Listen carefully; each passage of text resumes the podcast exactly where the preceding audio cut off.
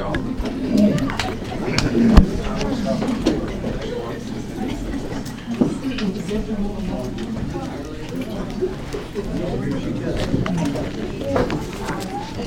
Phil, you don't mind if I teach less than this morning? Please. You'd do me a great favor if you would. Uh, want to bring this to your attention, especially you young people who don't get senior lifestyles, which means there are about two of you in this room. Wonderful article on our Joe with his picture. So, now, also, he's gonna kill me if Phil doesn't, but Joe has shingles, and can you believe this baby's here today? I would be so in bed, and I'm just, you're just amazing, my dear.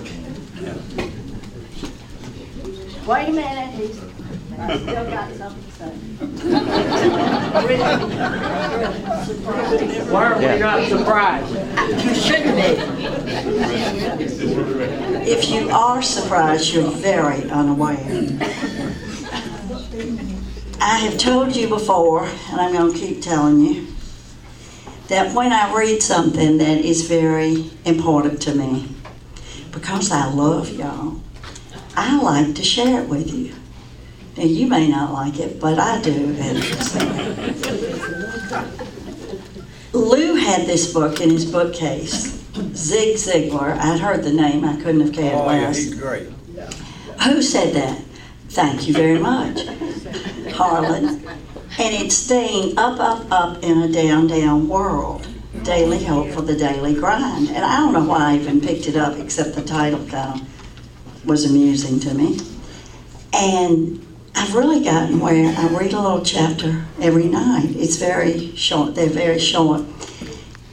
And I love this. So I'm going to read it to you.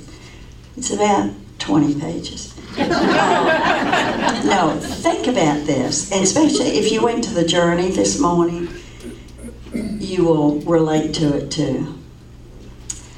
Many years ago, William Penn said, "I expect to pass through life but once. If therefore there be any kindness I can show, or any good thing I can do to any fellow being, let me do it now, and not defer or neglect it, as I shall not pass this way again," which I'm sure many of y'all have already heard that. Henry Ward Beecher put it this way: though the world needs reproof and correction, it needs kindness more. Though it needs the grasp of the strong hand, it needs, too, the open palm of love and tenderness. And I just love that. Then, this morning, in the journey, I don't know whether this will be in the sanctuary program or not, but again, I was struck by this quote, "Give us a pure heart that we may see you, a humble heart that we may hear you, a heart of love that we may serve you, and a heart of faith that we may live in your will each day." And that's adapted from the writing, writings of Dag, is it Hammarskjöld? So again, y'all have probably heard that, but I wanted to remind you. So now, if you will bow your heads in prayer. Dear Lord, help us to take these words and apply them to our lives. And help us remember how simple it is to be kind. It just really takes two words.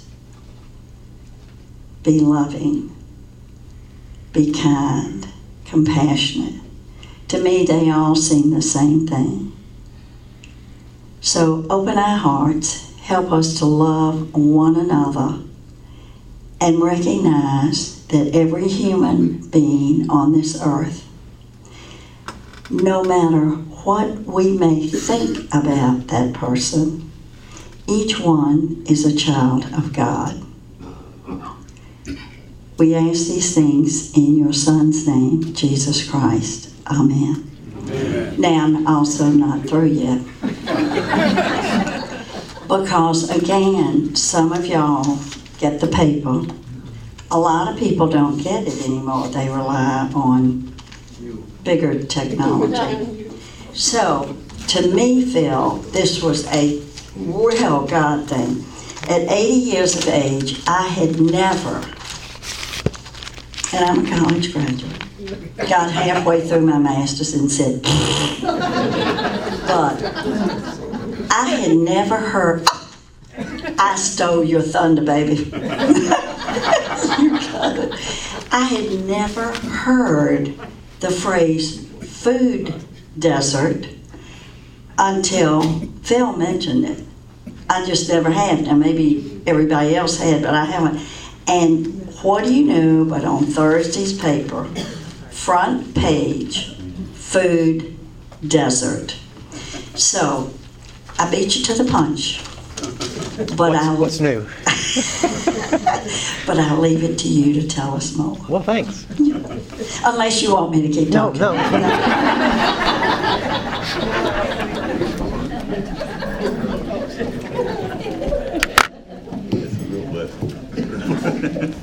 Thank you for leaving me one thing to say.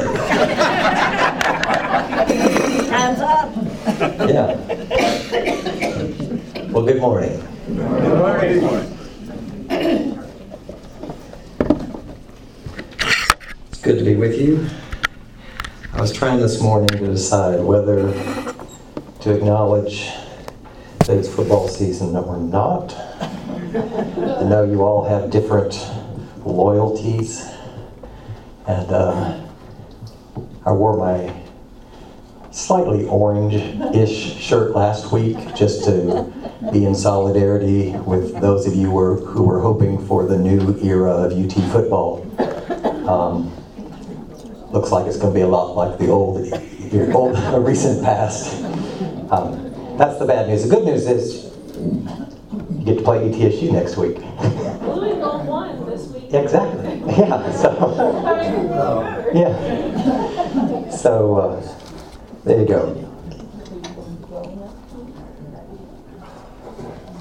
So yeah, we're talking about the social principles, and in case I forget, I mean, we're going to be, we've been in this sort of first part on the natural world, and we've hardly exhausted that, but we are going to move on uh, to the next section uh, in the coming weeks. So if you want to start reading it, uh, the next section is a little longer. Um, so uh, section two, which um, is called The Nurturing Community, that belongs on page twenty-six. Um, there's a lot in that section.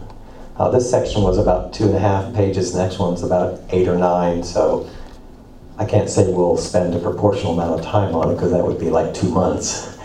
Um, we won't do that, but just for those of you who keep asking, like, well, where am I supposed to read because you're conscientious?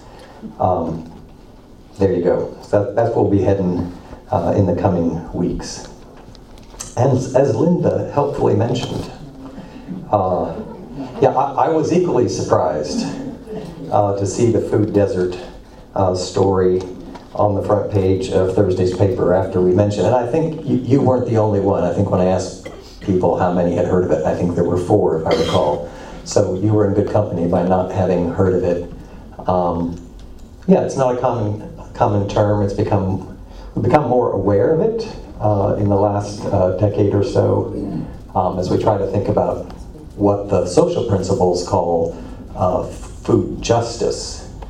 Um, remember last week we said that two of the, the primary uh, values at the heart of the social principles are justice and sustainability. And uh, this was an issue of, of justice. So I thought we would just start there since it was in the paper, and then we'll uh, continue on with a couple of other issues for today that come up in this section um, that are related. Um, because to remind ourselves, all of the, re- the reasons that United Methodists care about this, and presumably the reason Christians ought to care about this, um, is because we're called to love God and love our neighbor. again, if you were in the, the Journey Service today, we were reminded that that's, I mean, you shouldn't need the Journey Service to remind you, like, this is what, if you had to sum up, I mean, Jesus was asked, like, what's the most important command?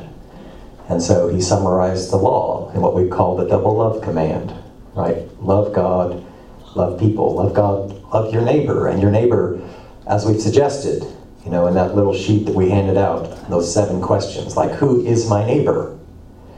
Um, certainly I'm called to love my actual next door neighbors, right? Um, I hope you know who your next door neighbors are. Um, that would be good. It's, as you know, it's becoming less and less a thing that people don't even know who their neighbors are. Um, but I hope you know your neighbors. But of course, it's not just that, right? Um, we certainly have a special obligation to people who live near us. Um, but who is your neighbor is, is a bigger question, right? It includes other people in our, in our city, Uh, other people in our state, in our country, other people around the world, other people across time. Might include, neighbor might include other living beings that aren't human. Are they our neighbors? Right. Um, so the question is, how expansive are we willing to think about neighbor? Yeah, so the food desert story, if you don't get the paper and you didn't see it, was about, this was on Thursday morning, it was about uh, the closing of the Save-A-Lot uh, there on Roan Street, um, just north of downtown, that closed on Wednesday without announcing it. I mean, imagine if your grocery store was going to close and they didn't tell you. Um, Somebody had gotten word that this might be the case, and they checked on it, and it turned out it was true. They were closing Wednesday at the end of the day, but they hadn't told anybody they would. Um, and again, you can, I don't think you have to be a cynic, you can get away with that.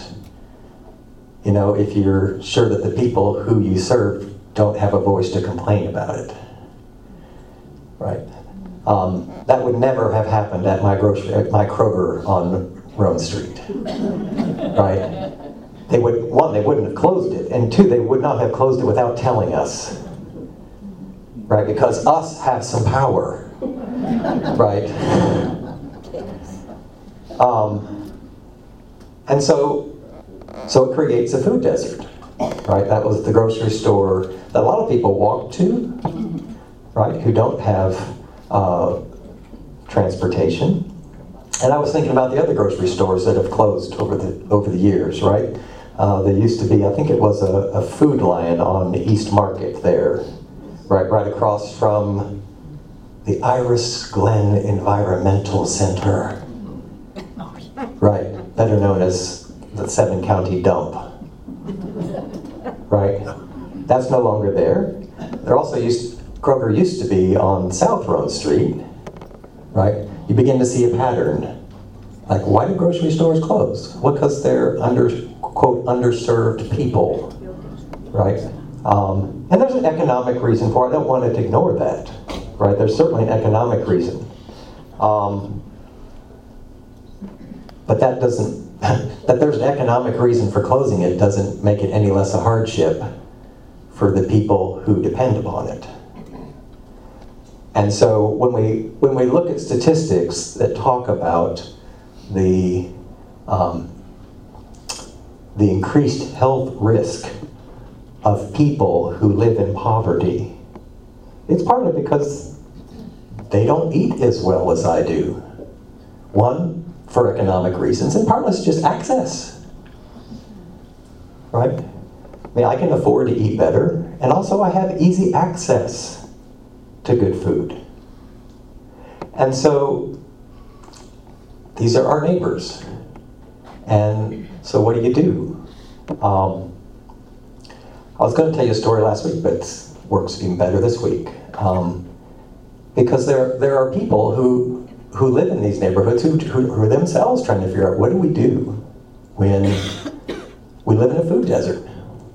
And there's a man named Ron Finley, um, who's gotten the nickname of uh, being the, the gangster gardener of L A, um, African-American man, and you can go on and I thought about showing you his, his YouTube. He's got a, a TED Talk, a YouTube um, online, but I thought it's probably a little rough for this crowd, so I thought probably better not. I won't get, I, I can get in trouble without Ron's help, so I thought I just would, uh, I just summarized uh, the kind of interesting story. Um, he said he just got tired of living. He lived in uh, South Central L A, and um, which is a food desert. And he said he got tired of driving forty-five minutes to get a healthy piece of fruit. Um, and his neighbors, he said he got tired of seeing his neighbors. He said, you know, we don't have grocery stores, but we have dialysis clinics popping up everywhere. And he said, we, we sell motorized um, wheelchairs like used cars in this neighborhood. Um, and um, diabetes is about five times the average in my neighborhood. So I just got tired of that. And I thought, what could I do? And so he realized that outside of his uh, house, there's this strip of land between the sidewalk and the street that actually belongs to the city, but he's responsible for maintaining it.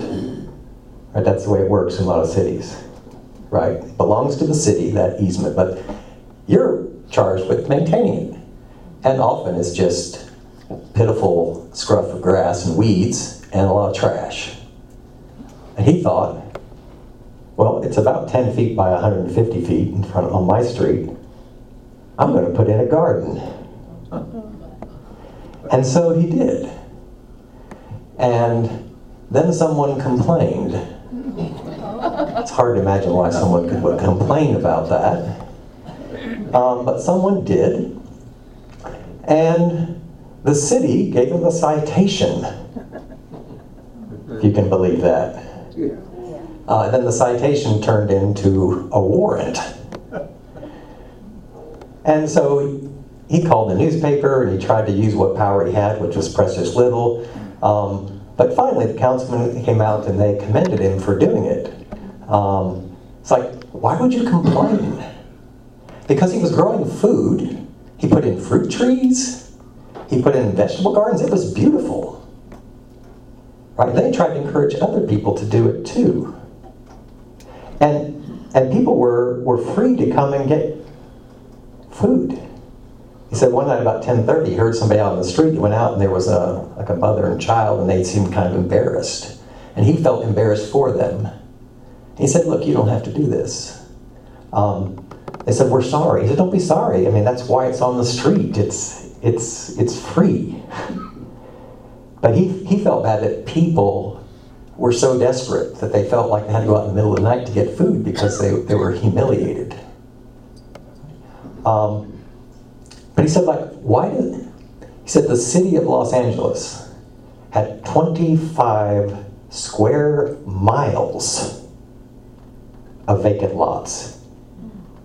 twenty-five square miles. He said he did the calculation. He said, that's like twenty Central Parks.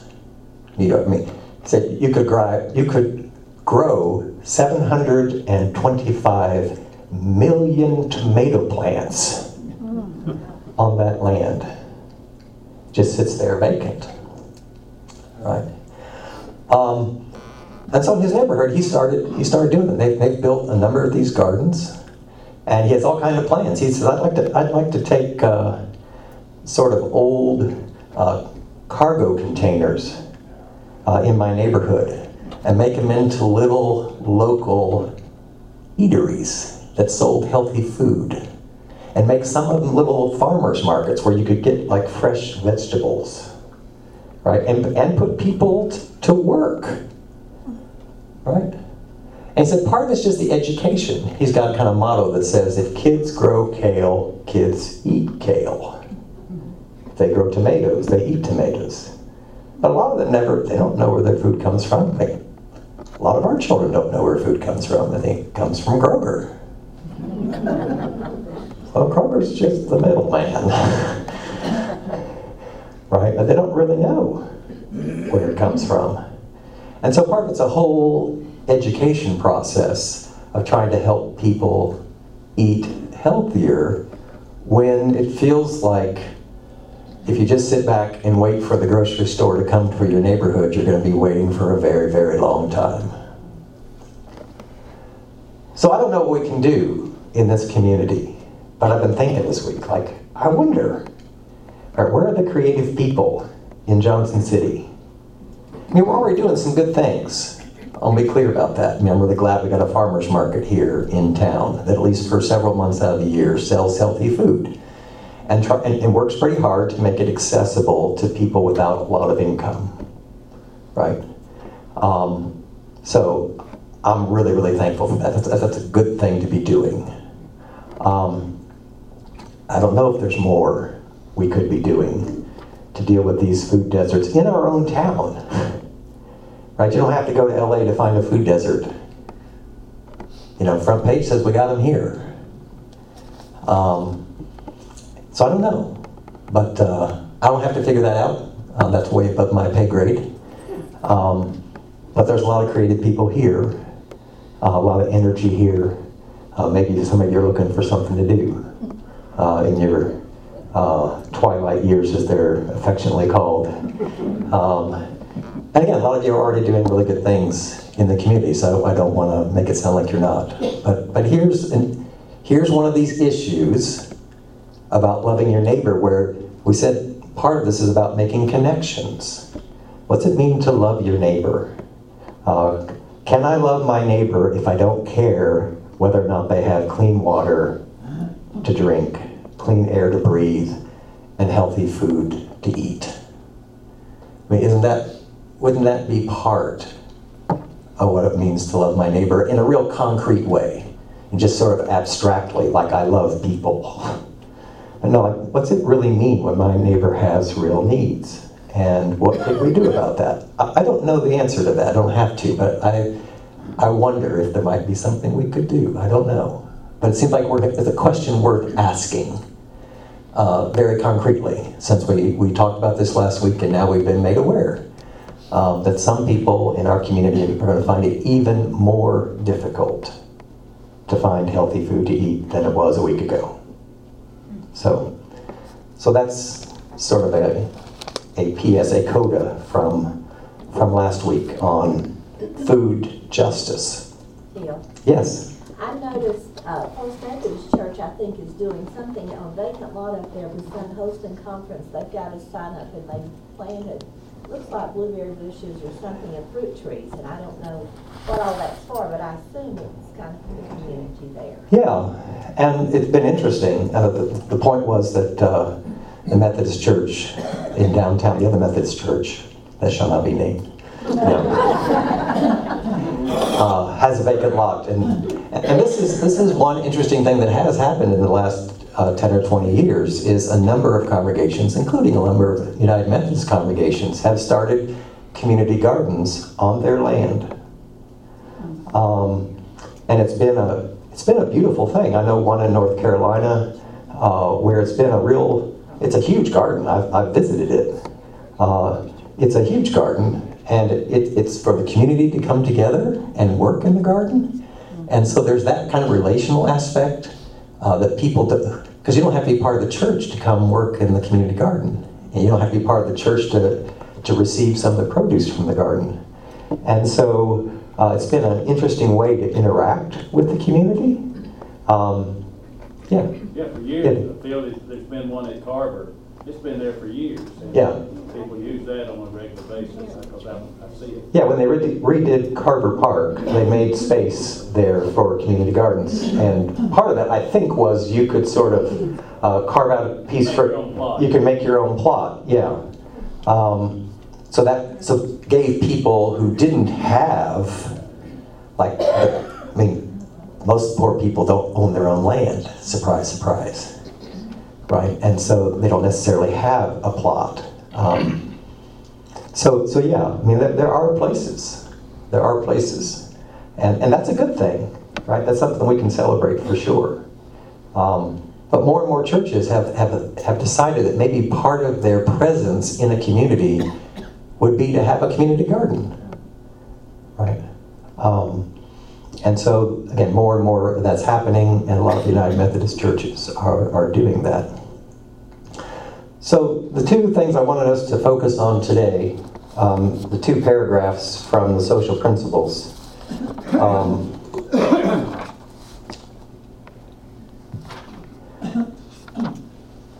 come from, uh, if you're on page twenty-four, uh, actually twenty-three and twenty-four, let's do B and D, we'll do the, we'll do the easy ones. Um, B is about energy resources utilization. Just read that first paragraph, first part of that paragraph. It says, the whole earth is God's good creation, and as such has inherent value. We are aware that the current utilization of energy resources threatens this creation at its very foundation. As members of the United Methodist Church, we're committed to approaching creation, energy production, and especially creation's resources in a responsible, careful, and economic way. We call upon all to take measures to save energy. Everybody should adapt his or her lifestyle to the average consumption of energy that respects the limits of planet Earth. So just this notion of conserving energy, which we mentioned last week, you know, whether it's, we talked about water last week, conserving water, um, as uh, partly because, I mean, there is only so much water, right? And we use it for lots of different things. Um, Huge amount of our water goes to creating energy, which makes it connected to this. Um, huge amount of our water use in the United States um, goes to making energy. I don't know if you knew that or not.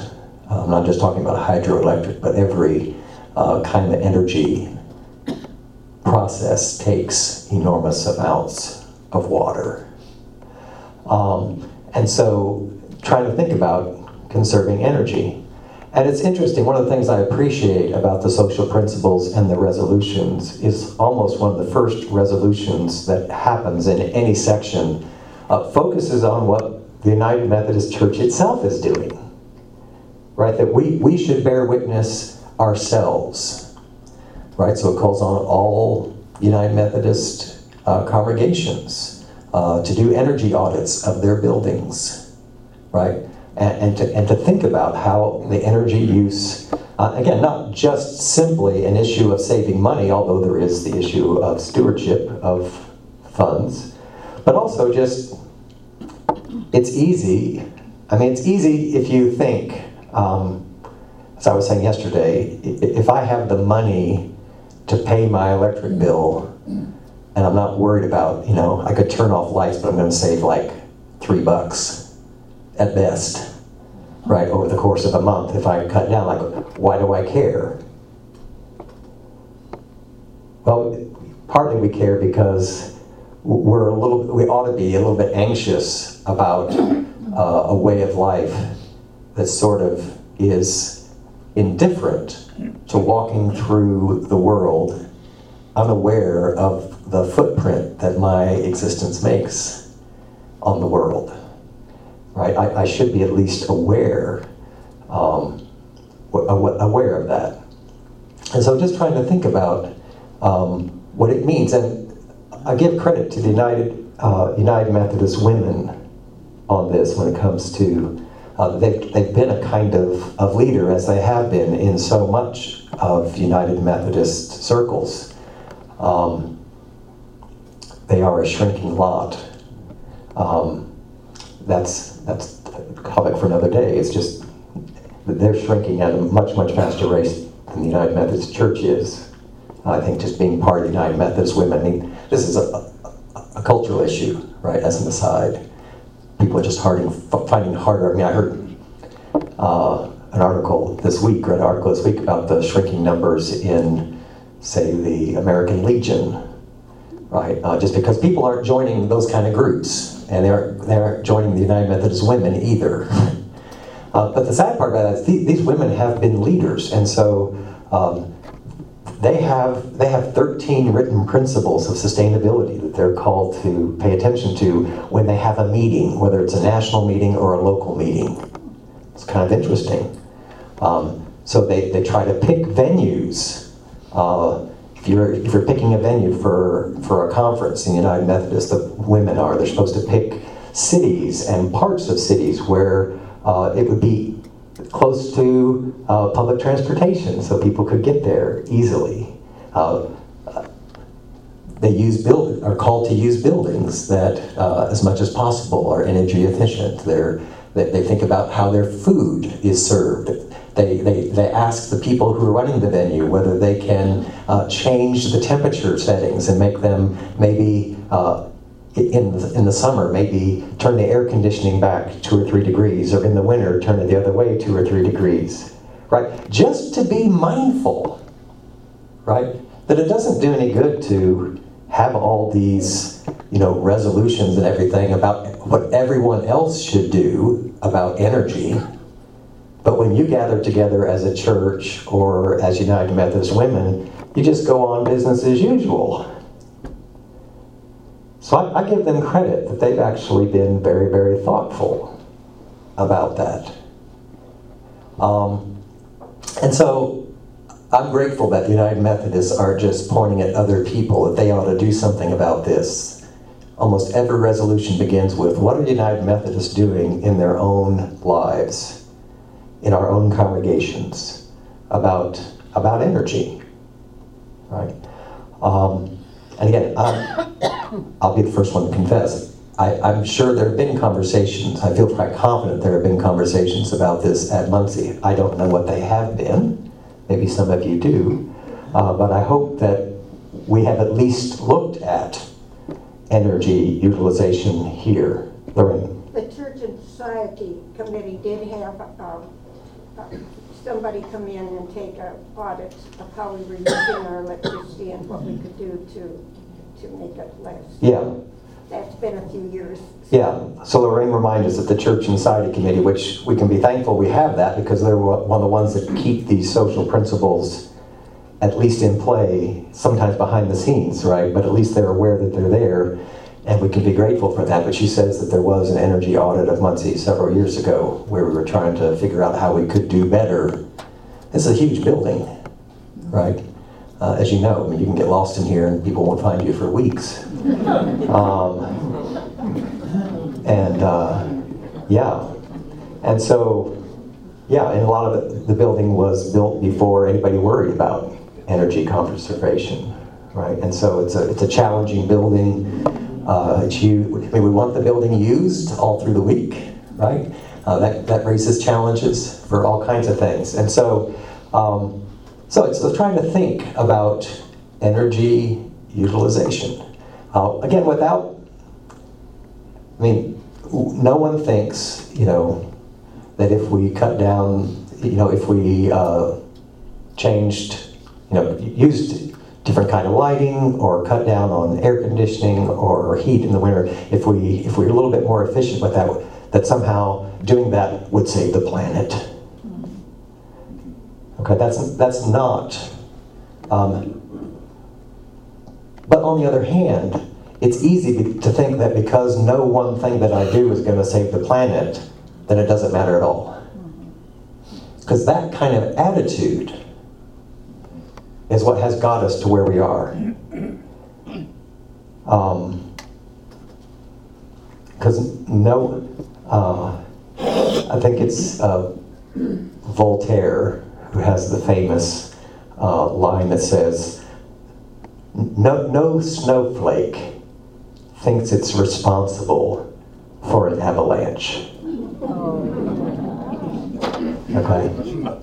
No snowflake feels responsible for an avalanche. And that's sort of where we are. We think nothing that I do really matters, but cumulatively it does matter. But I, but so much of my life, um, may I give you the example? I mean, I teach, I'm back to teaching, I teach. Uh, we started class this week, and uh, you know, occasionally a student will leave their stuff, meaning their refuse, their empty plastic bottles, their empty aluminum cans. I guess they think their mother's going to come and clean up after them. Um, and I get annoyed. And I have I have a trash can, one of those magic bins, uh, in my uh, room that I teach in, and it is magic. Right? I mean, anything you put in there just disappears and you never have to deal with it again. I mean, it's as close to magic as there is in American culture. Right? Uh, but you know, it's not magic. It goes somewhere. And I just told you where it goes. It goes to the Seven County landfill. Right? Um, on my best days, I try to, I, I try to take the extra steps and take their stuff with me back to my office where there's recycle bins, right? Um, a little annoyed by having to do that. Um, but the point is, the, the reason I find that annoying is because American culture has taught me that I should not be inconvenienced, right? Um, if you want to talk about, and here we're getting personal, um, if you want to talk about the idols of our days, what the gods of our days, you know, we don't bow down to to Mars or, you know, other gods like the Romans did. We bow down to like the god of convenience, right? It's one of the most powerful gods in our day, one of the most idolatrous. I mean, think about how many things are pitched to us because they're convenient. And so I've been wondering, Um, again, and I say this with trepidation.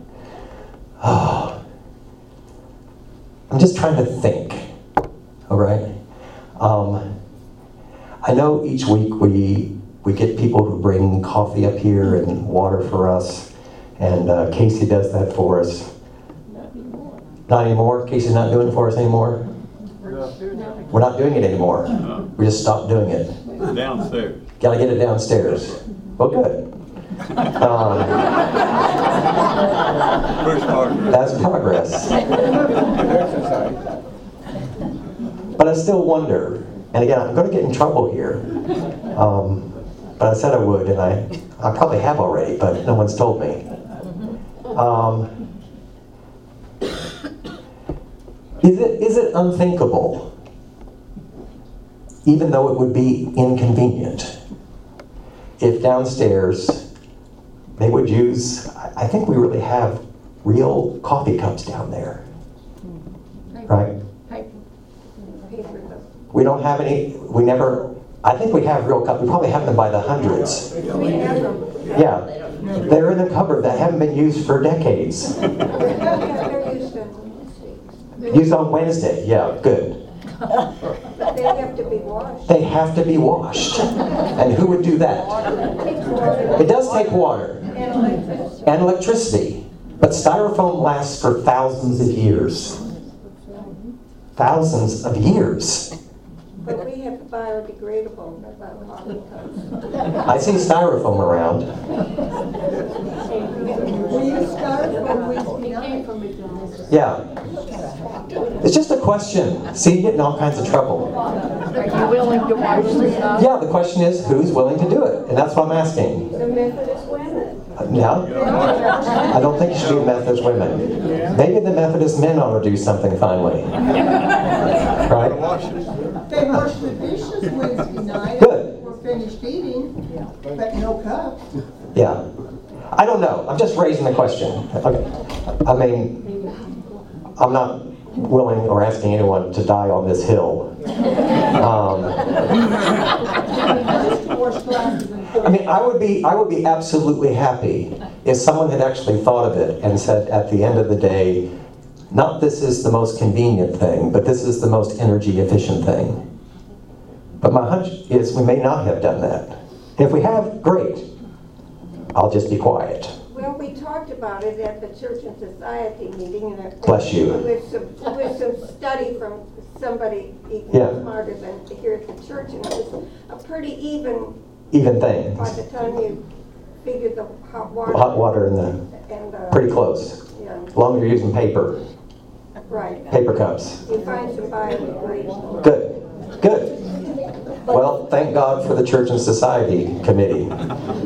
If you're looking for some place to plug in, I'm sure Lorraine could use more help on that committee. Last thing, because we're running out of time. See, I got through one thing. We're going to do two. And we'll get one thing in. One point a week. Um, and maybe we'll have to do this next time, uh, you know, we, we, we come back to the principles, is this uncomfortable discussion about uh, what do we do with uh, what's called climate change? How do we think about that? And what does that mean for us? And, and here, here's what I want you to think about. Um, and, and we will talk about it next time. We have to, because we can't stick our heads in the sand. And just so you know that you can't stick your head in the sand, Here, here are some people who are not left-leaning climate wackos who think you can't stick your head in the sand. The Department of Defense. seventeen hundred of thirty-five hundred U S military installations around the world are threatened by global climate change. They are doing something about it. Right? Even the President's defense bill from last fall orders them to figure out the fifteen installations that are most threatened and to figure out what to do about them immediately. Okay? So they can't afford to stick their hands in the, and say, it's just silliness. Fortune five hundred companies, if you look at them, they are doing something about this because they know it threatens their portfolios and their own businesses around the world. So they also cannot ignore it. So, I mean, these are people who, again, you wouldn't think, but they are. They are absolutely paying attention. Um, the city of Miami is doing something about it. Um, because on the list of the top twenty cities in the world threatened by climate change, they are one of the most vulnerable in the world. Most most scientists think Miami won't be there one hundred years from now. Okay, and, and so they're doing something about it. They know it might be too late, but they're not. Just because it might be too late, and you're not going to do something, right? And they're doing everything they can, or at least a lot of what they can, even though it's not convenient, right? Because so again, quite apart from. We could have arguments from now until all of us are long gone about what percentage of global climate change is human-induced. I understand that. But the point is, no one denies that it's happening. And so, I think everyone agrees, even, even the scientists agree that the Earth is warming. You'd have to be sticky, I mean, It, it is warming, and, and the climate is changing, and we're going to have more horrible weather events coming. And as, if I had time, what we'll start with next time is, not surprisingly, just like the food issue, everyone agrees that the worst effects of a changing climate will fall on the most vulnerable in our country and around the world. So the question is, what will we do about that? Even if you can't stop it, the question is, how will we respond to our neighbors who are most vulnerable? Just like we're trying to think about how to respond to our neighbors who are most vulnerable to not having good food, how will we respond to our neighbors who are most at risk for whatever's coming down the road as a result of a changing climate? Regardless of who's responsible, it doesn't really matter. It's not, it's not going to matter much to your neighbor about having the argument about, I mean, they're feeling it, and people around the world are feeling it. And out of the top twenty cities in the world that are threatened, I think it's seventeen of them are in very poor places. Okay? Um, so, stay tuned. We'll, we'll, it's hard to talk about, but I, I don't want to talk about, you know, who's responsible so much. I want to talk about how are we going to respond to what's actually here right now that's everyone pretty much thinks it's going to get worse. And um, so how do we, how do we how do we deal with our neighbor? How do we love our neighbor in the midst of that? Let's pray.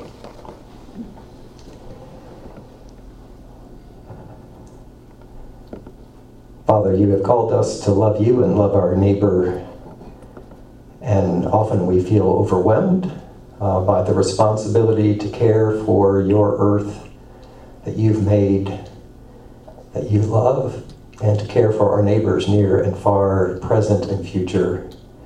We pray for wisdom, we pray for imagination, uh, we pray for the courage uh, to act in ways that you might bless, so that we as your people might bear witness to your love for the world. We pray this through Christ. Amen.